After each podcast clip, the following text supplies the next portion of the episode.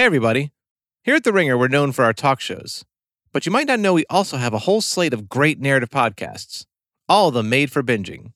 If you're looking for an unmissable sports history show, you'll love Icons Club. It's a chronicle of the NBA told through the voices of legendary players, whose stories warrant blockbuster movies of their own. If you're a fan of culture podcasts, check out This Blew Up, an investigative story about how social media is inventing an all new level of stardom, one that's not always as glamorous as it looks. There's also Gamblers, a show about people who make money betting on, well, pretty much anything. Just don't bet on finding a better podcast about gambling, because you won't win. Thanks for listening.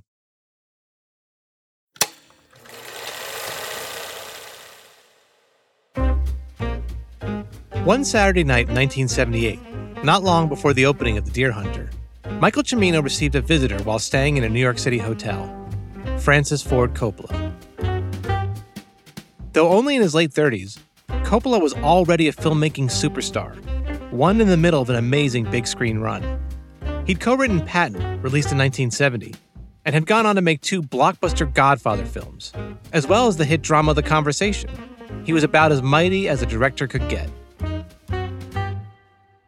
But by the time he knocked on Cimino's door, Coppola hadn't released a new movie in almost five years. He'd spent a lot of that time in the Philippines, working feverishly on his own Vietnam drama, Apocalypse Now. The movie starred Martin Sheen as a jaded military man, Captain Willard, who's tasked with hunting down a former colonel who's been driven mad by the war and gone AWOL. Apocalypse Now starts with Willard already at the end of his rope. He's been in Vietnam too long, and he's holed up in a dark room, drinking and drifting. Saigon. Shit. I'm still only in Saigon. And by late 1978, Coppola was still in Apocalypse Now. The making of the film had dragged on for years, as the director burned through actors, sets, and millions of dollars.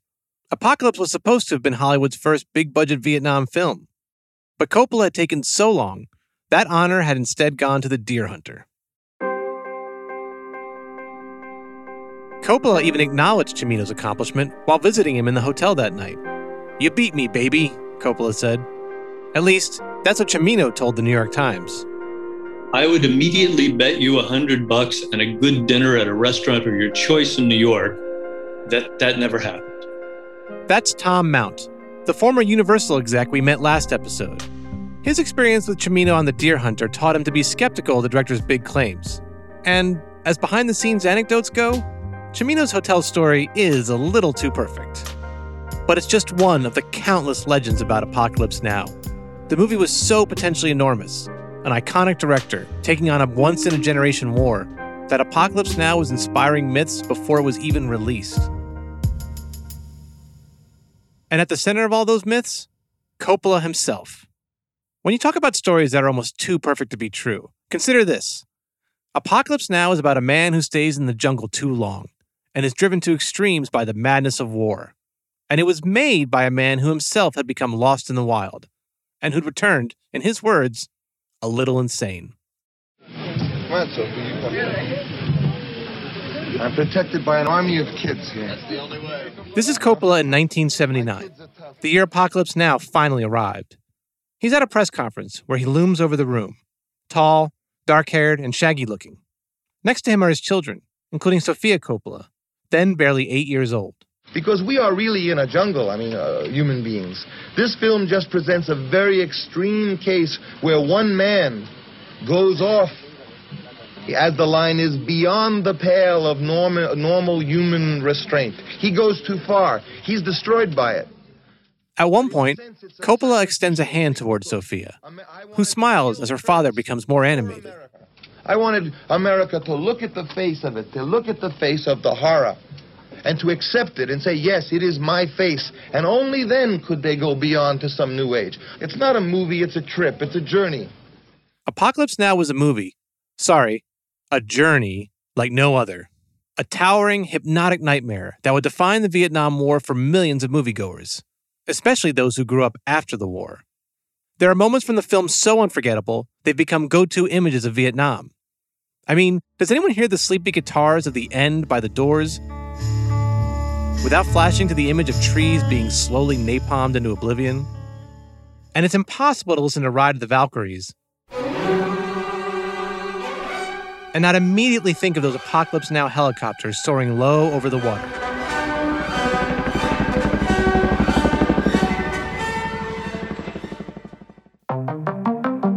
Those kind of moments were mesmerizing back in 1979, and they're just as powerful now. Capturing them, however, would push Coppola so hard that by the time he returned to America, he believed he'd done more than merely recreate the Vietnam War. He felt he'd actually lived it. From Spotify and the Ringer Podcast Network, I'm Brian Raftery. And this is Do We Get to Win This Time?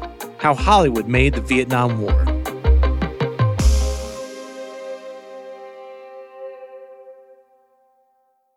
As we've learned by now, most of the big Vietnam movies of the 70s took years to get made. But the history of Apocalypse Now goes back almost a century earlier, to a book written by Joseph Conrad in the late 1800s. The Heart of Darkness could be described as a deliberate masterpiece, or a downright incantation. Its best aspects are an artful compound of sympathy for humankind and a high tragical disgust.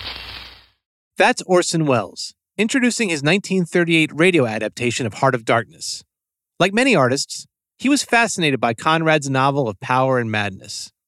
It follows a young sailor named Marlowe as he travels up the Congo River to find a rogue ivory trader named Kurtz. The jungle has corrupted Kurtz, who's become adopted as a godlike figure among the locals and committed unimaginable acts of violence. When Kurtz dies, he mutters these final words Horror. Horror. Conrad's tale was a grand adventure, and a brutal one, which may be why, in the late 50s, the book found a fan in a teen delinquent named John Milius.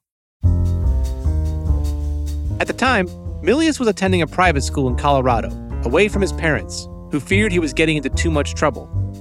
Even then, Milius loved tough guy stuff hunting, surfing, and of course, John Wayne movies. Milius had hoped for a military career, and when America began pushing into Vietnam in the 60s, he tried to enlist. His goal? To die young, in combat. He shared his fatalistic plans in the 2013 documentary Milius. I didn't plan on coming back.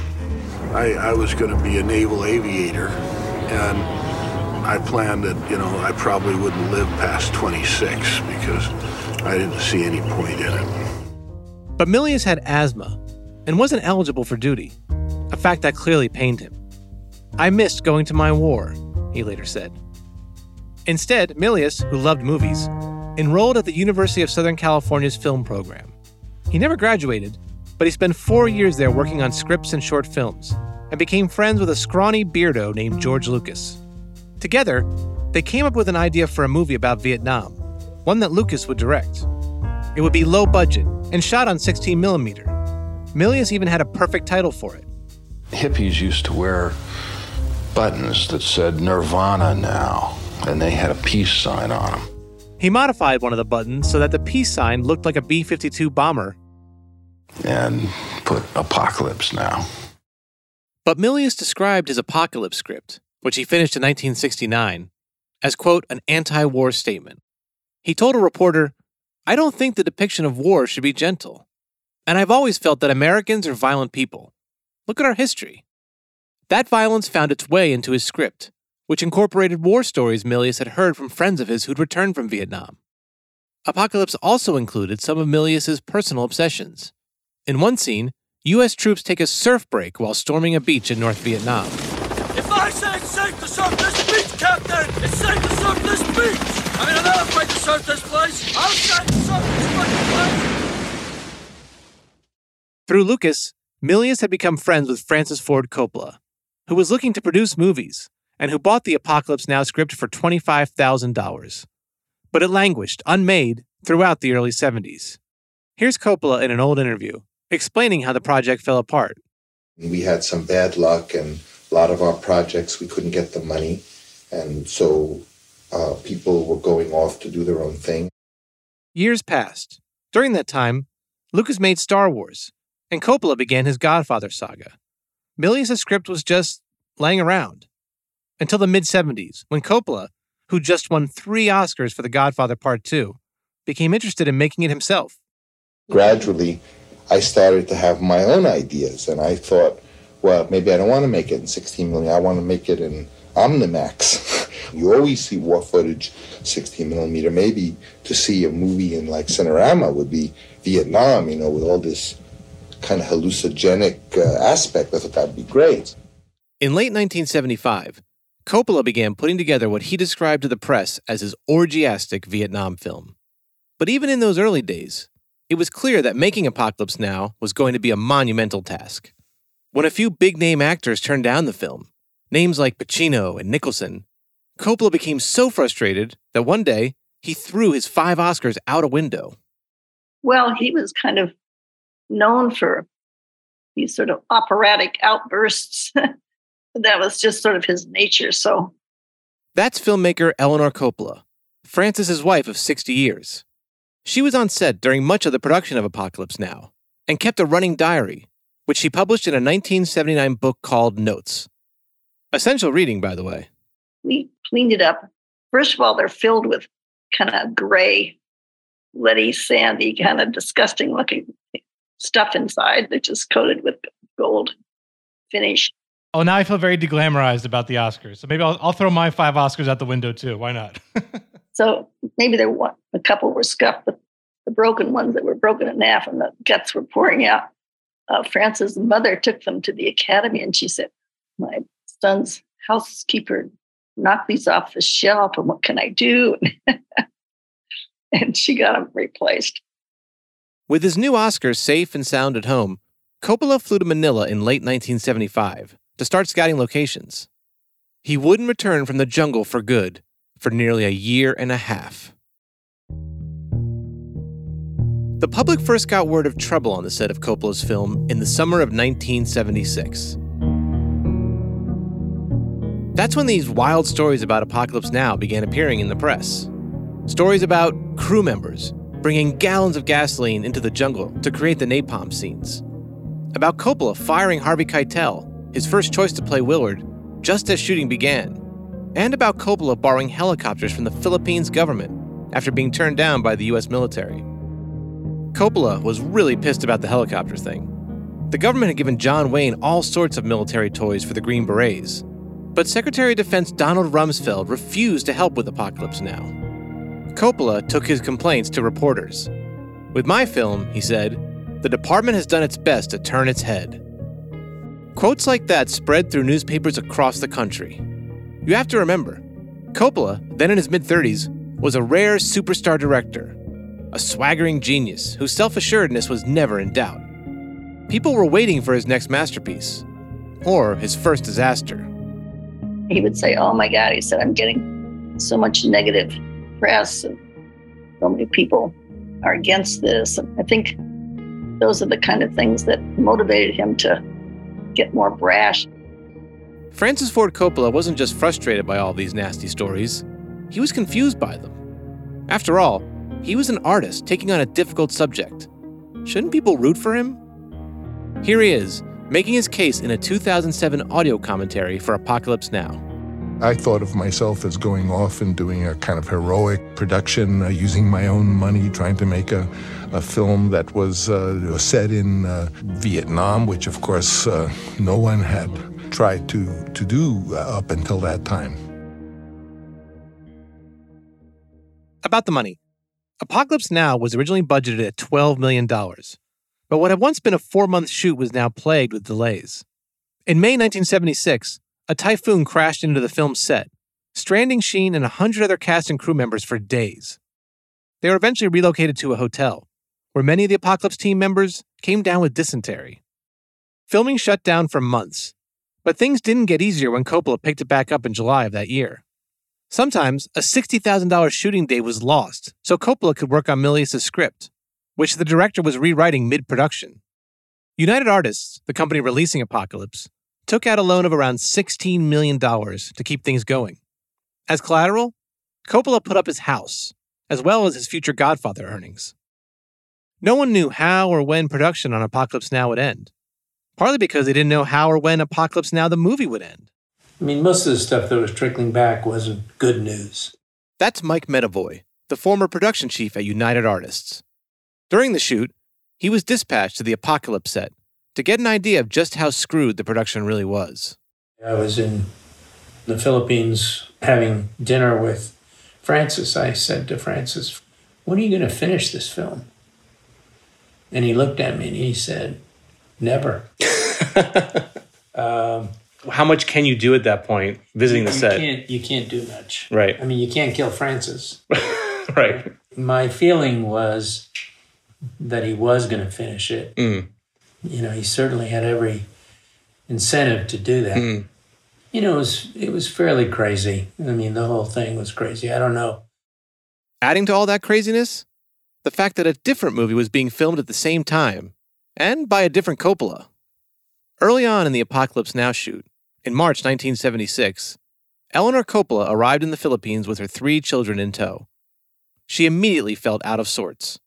Once I got there, I didn't realize how depressed I got because I was away from my projects. I was doing a lot of art projects at that point, and my friends and my community of art people.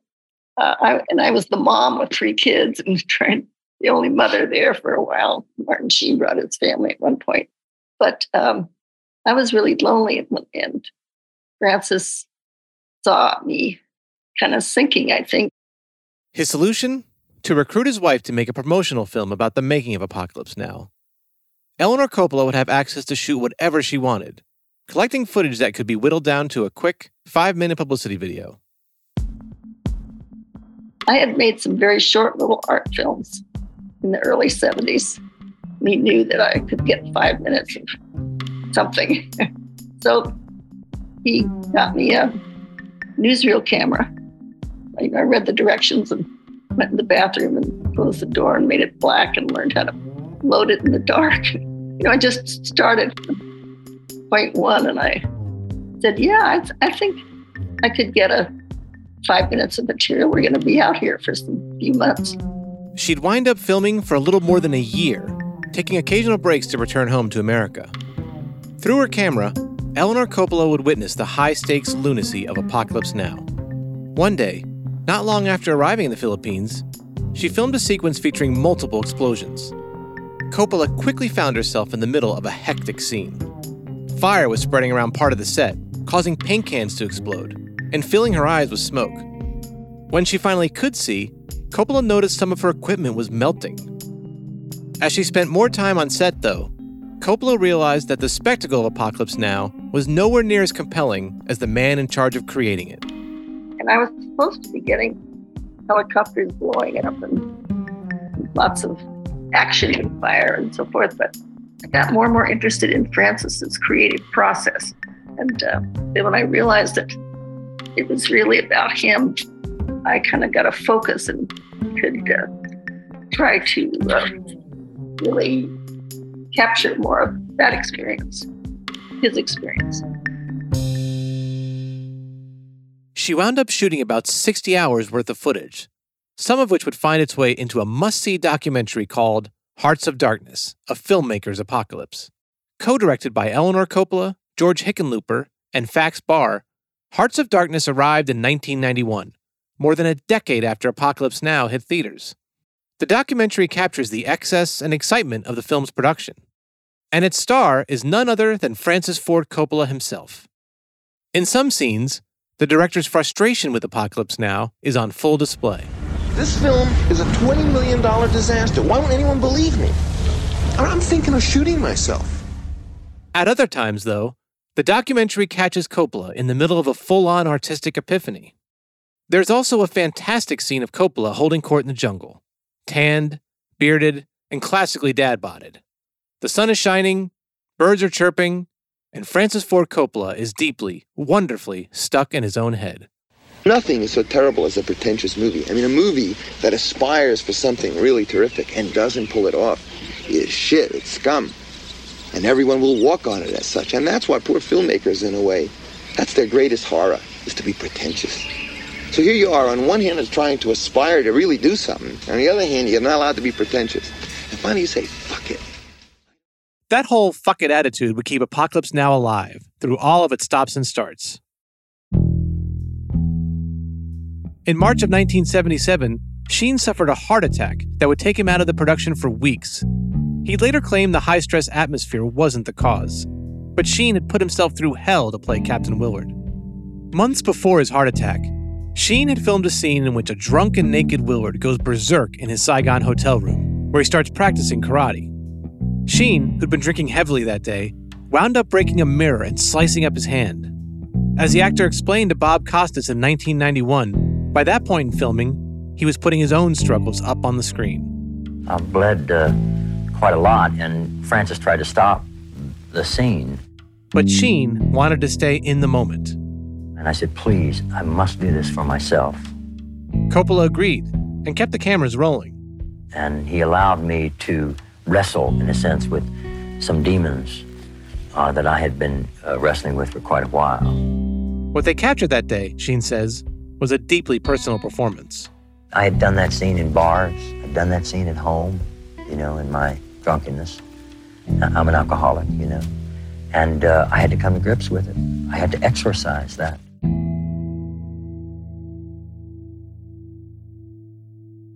When Coppola wasn't tending to Sheen, he was trying to manage his other stars, like Dennis Hopper, who'd asked Coppola for an ounce of cocaine for each week of shooting so that he could play a manic American photojournalist who's fallen under the spell of Kurtz. In this scene from the final act of Apocalypse Now, Willard asks Hopper's character for some help. Could we uh, talk to Colonel Kurtz? Hey, man, you don't uh, you don't talk to the colonel. Uh, um, well, well, you listen to him. The man's enlarged my mind. Uh, uh, he's a poet warrior in the, in the classic sense. Uh, I mean, sometimes he'll, uh, well, you say hello to him, right? And uh, he'll just walk right by you, and uh, he won't even notice you. And then some, suddenly he'll grab you and he'll, he'll throw you in a corner and he'll say, Do you know that if is the middle word in life? Then there was Brando,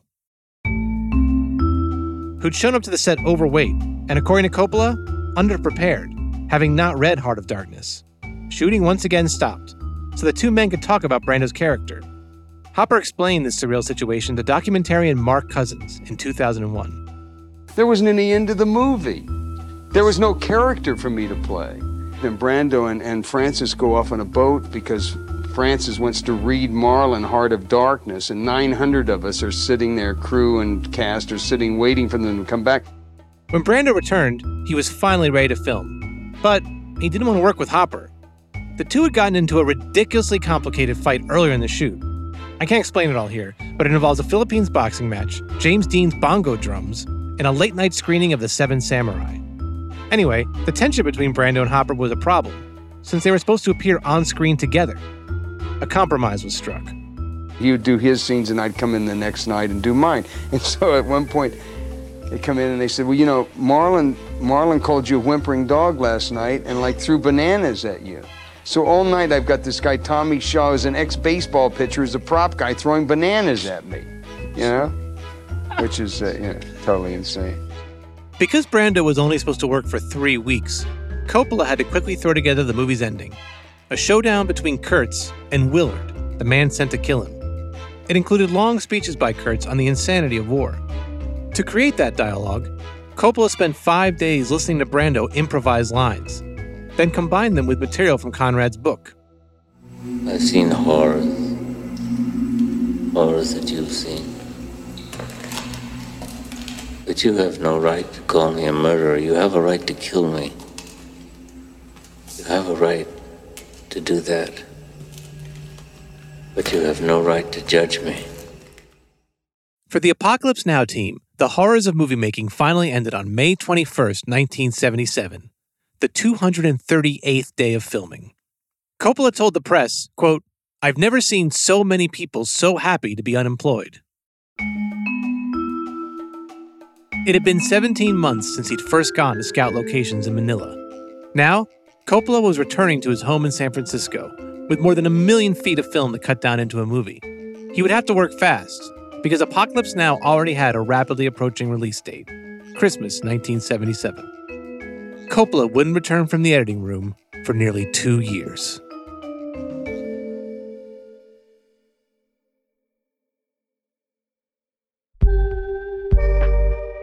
When Francis Ford Coppola announced Apocalypse Now in late 1975, he had the war all to himself. At that point, the deer hunter hadn't been dreamt up, and coming home was stuck in limbo. As Coppola told reporters that year, films about Vietnam have been a hot potato in the movie industry. No one would touch them with a 10 foot pole, I guess because Americans felt guilty. Apocalypse Now was supposed to have been Hollywood's first big pedigree Vietnam drama since the war's end. But Coppola took so long slogging it out in the Philippines that a few small but still important films managed to get underway first. Movies like Who'll Stop the Rain, a 1978 action flick slash romance set amid the California counterculture, starring Nick Nolte as a Vietnam vet who smuggles heroin back to the US. That same year also saw the release of The Boys in Company C, a funky combination of combat film and hangout flick that followed an oddball group of Marines from basic training to the battlefield. But one of the late 70s most intriguing Vietnam films was a low budget drama that would take years to find an audience. This one's a sucker's tour. Going nowhere. Just round and round in circles. Burt Lancaster in Go Tell the Spartans. Directed by Ted Post, who spent seven years trying to get it made, Go Tell the Spartans is set in 1964, when America still had a relatively small presence in Vietnam. It stars Lancaster as an aging military man and World War II vet named Asa Barker. Asa Barker! Again, we used to have such great character names. Anyway, he's assigned to defend an obscure outpost in South Vietnam. But as he and his team struggle with bad intel, and even worse morale, the emptiness of their efforts begin to eat away at them. Before the film's downbeat climax, Barker tells a young draftee that America's efforts in Vietnam are destined to fail. You know what you are, Courcey? You're a tourist.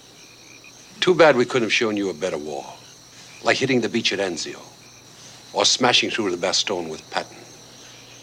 That was a tour worth the money. Speaking of which, money was a big issue on the set of Go Tell the Spartans. For a war movie, the budget was tiny, just under a million dollars or so.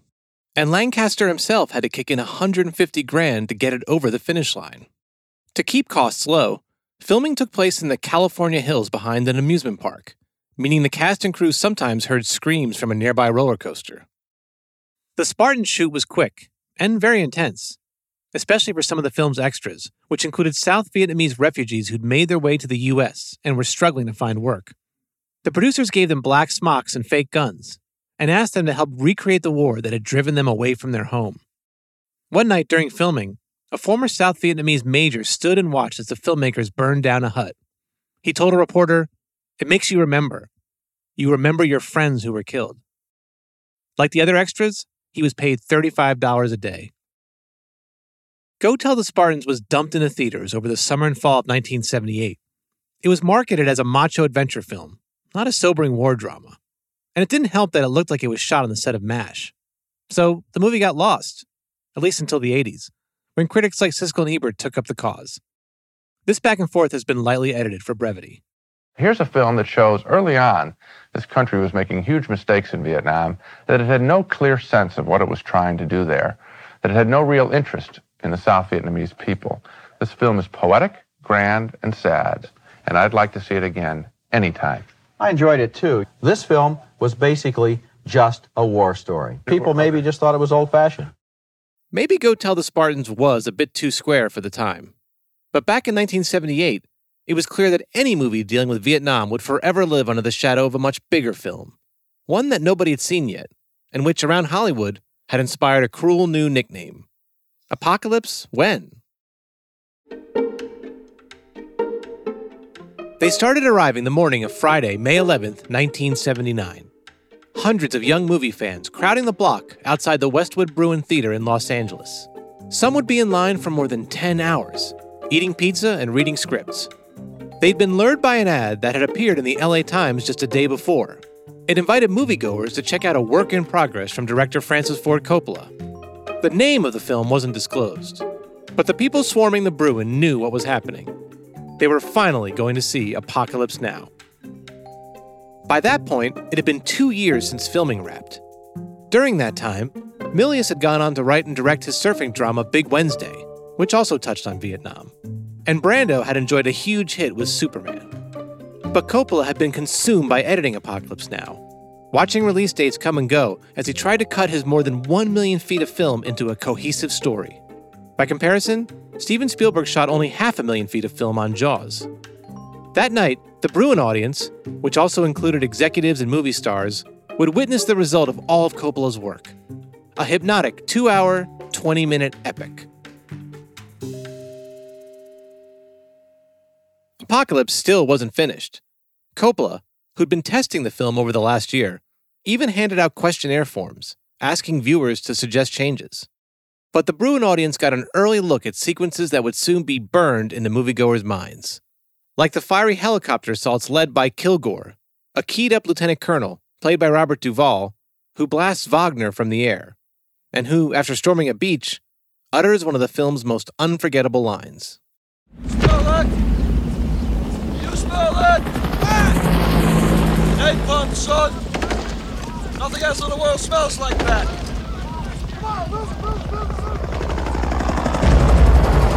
I love the smell of napalm in the morning. Then there were the nightmarish scenes in which Willard and his Navy escorts journey upriver to find Kurtz.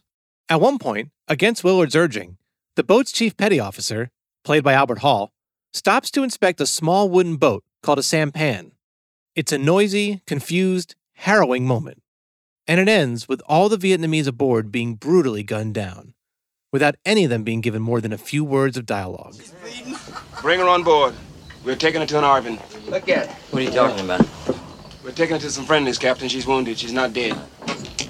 Get in this shit. The book says, Captain. The crew looks on in horror at what Willard's done. I told you not to stop. Now let's go. During the final moments of that apocalypse screening, viewers also got their first real look at Brando bald, sweaty, and sometimes inscrutable as the murderous Kurtz. When Willard finds him, Kurtz is being treated as a lord of the jungle, a madman whose many followers are convinced of his powers. But Kurtz is wise enough to know that Willard's there to kill him. Are you an assassin? I'm a soldier. You're neither. You're an errand boy. Sent by grocery clerks. To collect a bill. After the Bruin screening finished, there was some polite applause, according to an LA Times report. One of the attendees that night was Siskel, who talked to Coppola afterward. The director told him the message of Apocalypse is that, quote, we are all straddled between good and evil, and we make each decision as we go along. Coppola also made a joke, I think, about just how dearly the last few years had cost him. My bank account, he said, is empty. The endless production of Apocalypse Now had clearly taken a toll on Coppola. Financially, to be sure, but also emotionally. After one negative screening, in 1978, a despondent Coppola wrote a note to himself, saying, My nerves are shot, my heart is broken, my imagination is dead. Around that same time, rumors had begun to swirl that Coppola was comparing the making of Apocalypse Now to Vietnam itself, that he believed his movie was now as out of control as the war. That may explain the infamously disastrous press conference Coppola held at the Cannes Film Festival in May 1979, the one you heard at the beginning of this episode. This all happened just a few days after the Bruin premiere. It began with Coppola, fed up with years of negative Apocalypse Now coverage, attacking American reporters for being deceitful and corrupt. Then, in front of a global audience, with cameras rolling, Coppola made a remark that would follow him for decades. Eleanor Coppola captured the wild scene in Hearts of Darkness. My film is not a movie. My film is not uh, about Vietnam. It is Vietnam. It's what it was really like. It was crazy. And the way we made it was very much like the way the Americans were in Vietnam. We were in the jungle. There were too many of us. We had access to too many, uh, too much money, too much equipment, and little by little we went insane. That moment, which still goes viral every once in a while, has become part of the apocalypse mythos. To some, it's proof that Francis Ford Coppola was out of control. But according to Eleanor Coppola, it's not that simple. His film wasn't finished and he was trying to get support for it.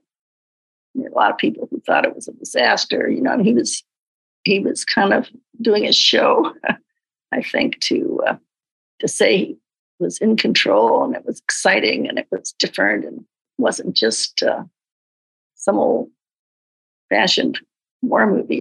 When people watch that scene, when they hear that statement, they do hear hubris or they hear overconfidence or they hear grandiosity. I mean, do you think that's unfair or what do you hear when you hear that? Well, Francis has that side of him. You know, he has a, he sees things big, he sees things his way. That's what a visionary kind of, my experience, has makes them different from other people would be polite and not say anything like that.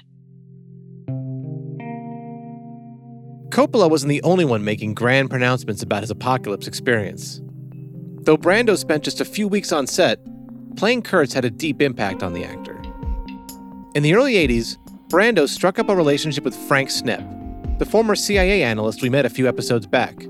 One night, Snepp learned just how far Brando's method acting approach had taken him.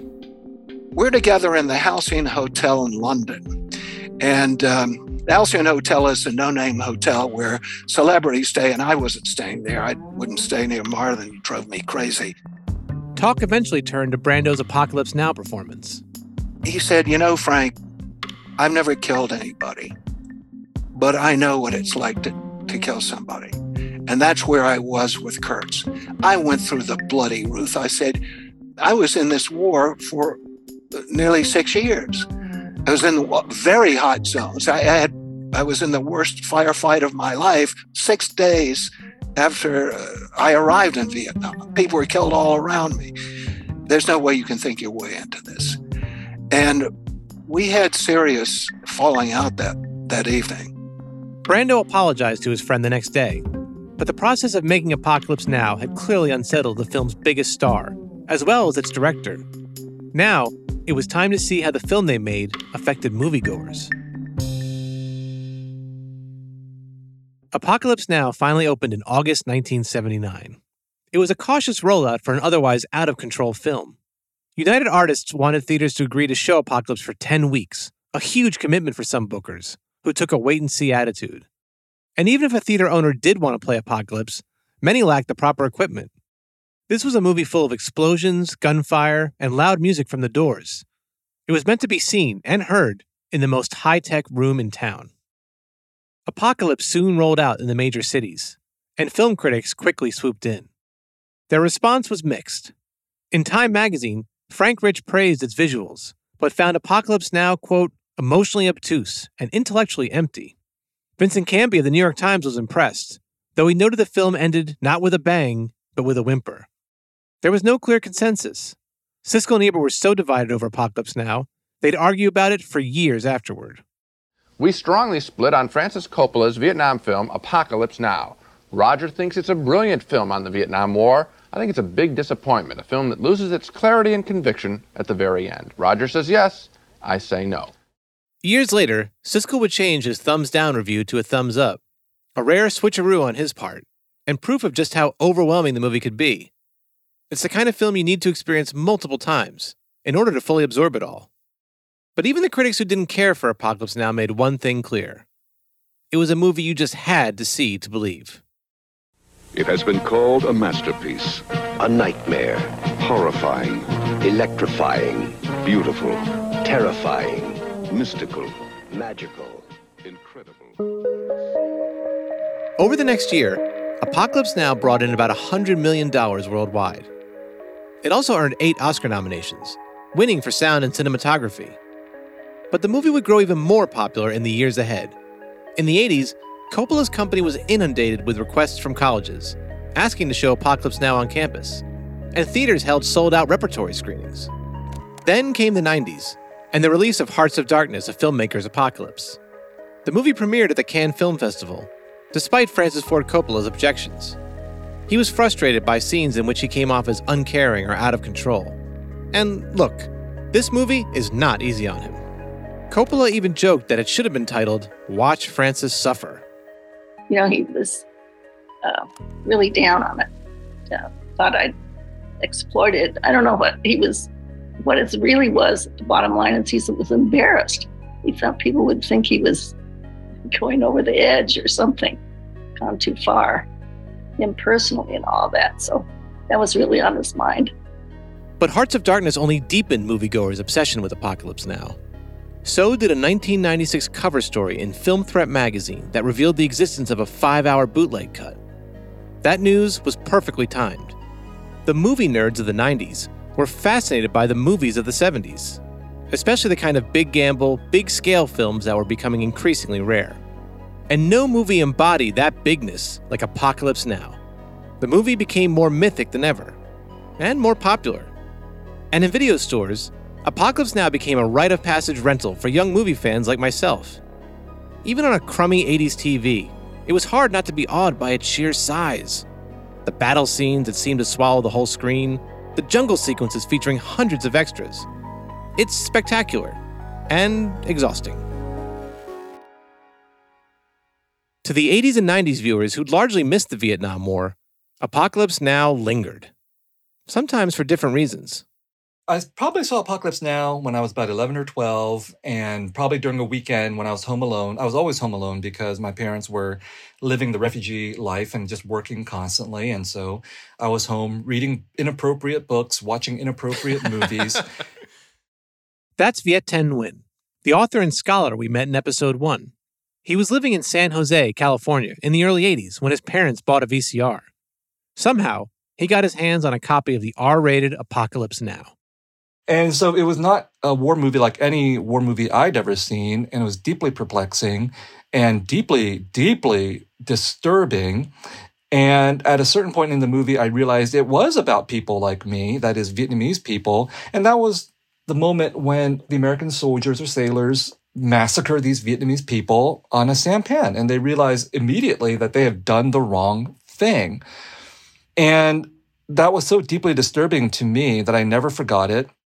Many years later, in college, Nguyen was taking a class on Asian American film.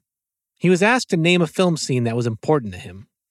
The first thing that came to my mind was Apocalypse Now. Unbidden, it leapt into my mind that moment in, uh, of the massacre of the Vietnamese on the sampan. As he described that moment to the class, Nguyen had a physical response. I found myself shaking in rage and anger. If you are a part of a majority where all the stories serve you or represent you. Maybe you don't really understand this. Because if there's a bad story about someone like you, you're like, whatever, it's just a story. Because literally there's a thousand other stories about you. But when you're a so-called minority and the one story about you murders you, rapes you, silences you, and so on, it's not just a story. It's incredibly violent. And I understand that Apocalypse Now is criticizing that violence, that it's criticizing American racism. But in doing so, it also continues to silence Vietnamese people, which is its own form of racism. That's part of the complexity of Apocalypse Now and a lot of other really well done Vietnam War movies. They can both be great works of art and also incredibly racist at the same time. Apocalypse Now left a powerful impression on Nguyen, one that stayed with him for decades. Over time, he became something of an expert on the movie thanks to research he did for his 2015 novel, The Sympathizer. It's about a Vietnamese American double agent who winds up on the set of a gigantic Vietnam War film being directed by an egomaniacal, temperamental American filmmaker. Those similarities were not coincidental. In The Sympathizer, there's the making of this movie that looks suspiciously like Apocalypse Now because it is like Apocalypse Now. Today, Nguyen teaches his own students about the film and its impact. He shows them a scene from Jarhead, the 2005 movie about the Persian Gulf War, based on the best selling book by Anthony Swofford, whom we'll be hearing from later in the series. At one point in Jarhead, a group of young Marines, including Jake Gyllenhaal, pump themselves up by watching Apocalypse Now. The Marines sing along with Wagner and cheer as the U.S. helicopters decimate a Vietnamese village.